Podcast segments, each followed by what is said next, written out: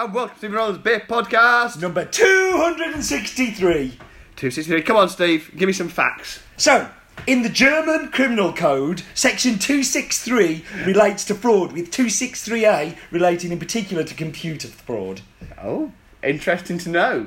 Is this a, a computer fraud inspired comment, or is this a is this a fact about relating to Germany? It may be a fact relating to Germany.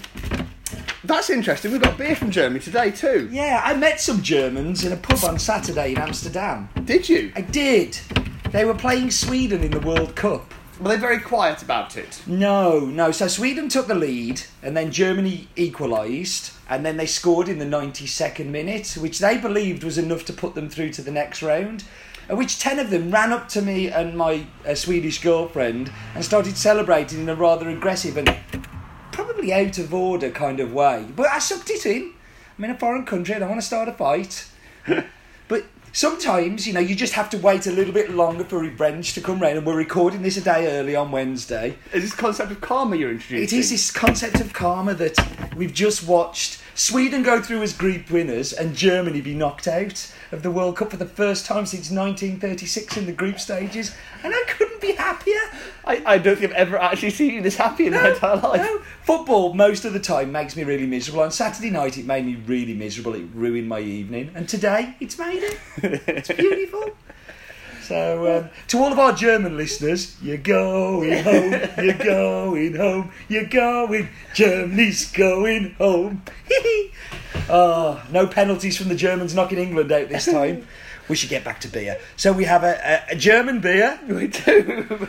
Very apt for that. Very well apt time to bring out the German beer. Yeah. Uh, it's a good job they brought it out earlier on in the World Cup and not later in the beer months because wouldn't have had the same relevance. We've also had what is a phenomenally hot week here. Hot, hot, hot. So we've got a German lager, and I went, it might be a dark lager, but I'm really happy it's a lager. This, So- that's a really beer I wanted today. I'm going to admit to something, Roland. So I got back from Amsterdam on Sunday and I rushed home so I could watch the England game. And it was a super hot day. Yeah. Now, my son came round a few weeks ago, and you know, I'm not going to waste my good beer on him, so I bought him a few tins, and I got a couple of tins of Stella Artois in the fridge. Now, I understand, like Stella is, We, we've gone into like the, the confessional section of Yeah. it here. but you know what? I really enjoyed it. It was icy cold tin out of the fridge, and it it was just perfect for the moment. I didn't want a craft beer. I'd got some craft beers in there Yeah. as well, but I was like, So- actually, I want a lager and watch the football, and it just fits. And sometimes, you know, we shouldn't rule out those the fizzy So mass produced lagers.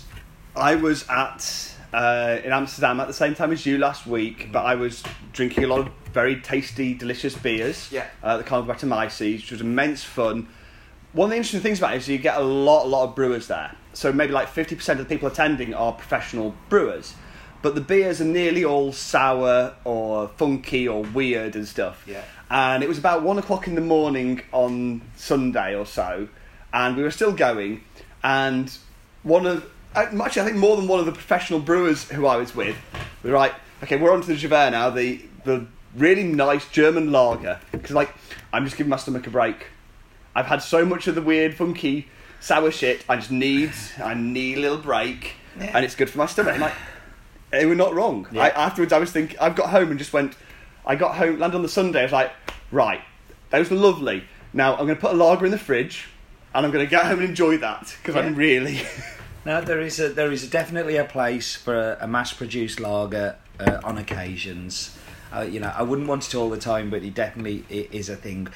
And I, I've I've kind I think I've seen this before, so I'm guessing this is a fairly big brewery as well. Tell us about it, Roland. Um, my facts are left on my. I've actually done research and I've left them behind. Okay, You're gonna have to Um, remember them then. I know, terrifying. So Ayinger are moderately well known as um, German breweries go. They are big but not massive. They're 140,000 hectolitres per year. Yeah. Um, they have been going a good long while since 140 years. They're pushing now uh, as a brewery. They are based in Aying, which is about 25 kilometres from Munich, uh, Bavarian brewery. Um, yeah, I mean they're they're one that are generally well regarded Um, they're kind of lager you might often see in some of the brewery taps and so on, and they, they stock some German beers. This is one of the ones you might well see mentioned. Yeah. Um, this is actually one I haven't had from them. So they do the kind of the full range of the German style beers. So this is their their Dunkel. So it's a dark lager. Yeah. It's five percent, which is so it's kind of like it's a lighter version of a Bock in a way. Mm-hmm. Um, German dark malts. So you're not thinking maybe roasty, but more kind of caramelly. Yeah. Um, sometimes you get a little bit of hops, but not like a massive in your face hoppy one. Um, I must admit, when you said to me earlier we got a German lager, I was like, oh, thank God. like, you know, today, hot. Wouldn't that be nice? Um, I was a little bit more disappointed when I Mm. saw it was a Dunkel because, um, yeah. a, a Helles would have been perfect. Yeah, it's really not my style of beer at all. I'm really not its target market. Um, so I'm guessing I'm going to be miserable I it. Um, but yeah, you know, I I do appreciate a good German lager. You know, as much as I dislike you, the whole Belgium thing that you keep bringing me, like German lagers, I think Yeah. they, they do them well, and they're normally just a little bit more complex than you know your commercial Yeah. uh, or or stuff that you find brewers doing here. Like you know, this is lager from BrewDog is one that you know is a perfect example Pull of what you know. Like I, I don't I don't like about you know craft crafty breweries trying to do um, something you know Yeah, reinvention for the sake of reinvention, Yeah. When actually the original thing was had the right idea. yeah. So um, what's your thoughts?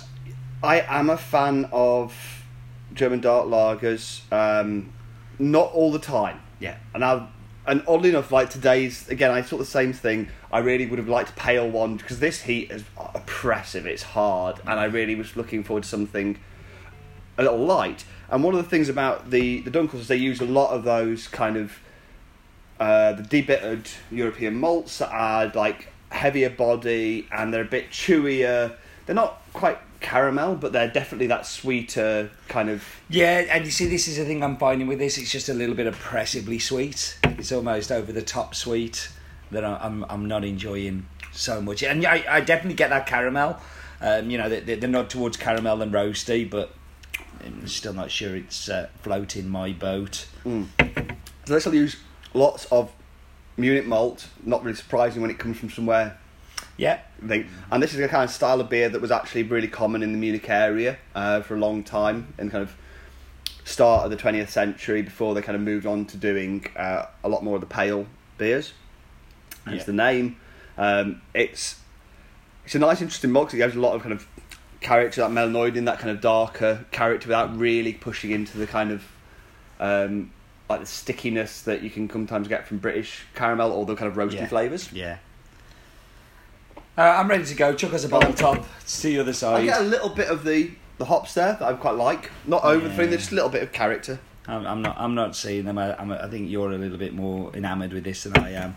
Um, yeah, so it could be just that I was expecting a lager and I got a dunkel.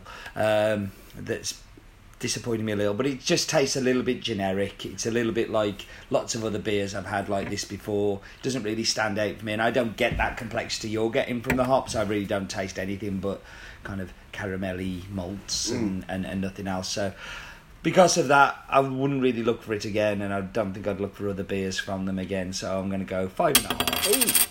Yeah, we're in different places. Um, I like Inga. I've had a few of their beers. Uh, I don't think they're probably my favourite of the that kind of group of established German ones, but I think they tend to be fairly solid.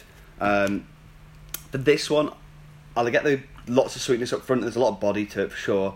Uh, I also get that little kind of on the aftertaste, that kind of finish of like little nod of German kind of noble hops that I think is nice. I, I like this. I think it does the job. I'm not kind of thinking I'd rush back for loads more. Um, so I'm going to go seven. I think I, I think it was always going to work out that way, Roland. I Yeah. think, uh, yeah. It's much more your thing than my thing, um, but that's okay. That is okay. So On the uh, on that disagreement, yeah. Can- Anything else? I don't think we've got much else to talk about, have we? No, not much happened really. Quiet. Yeah. Quite a bit, isn't it? It is. Right, let's drink up and shut up then. Okay. I think we are done. Clunk clunk.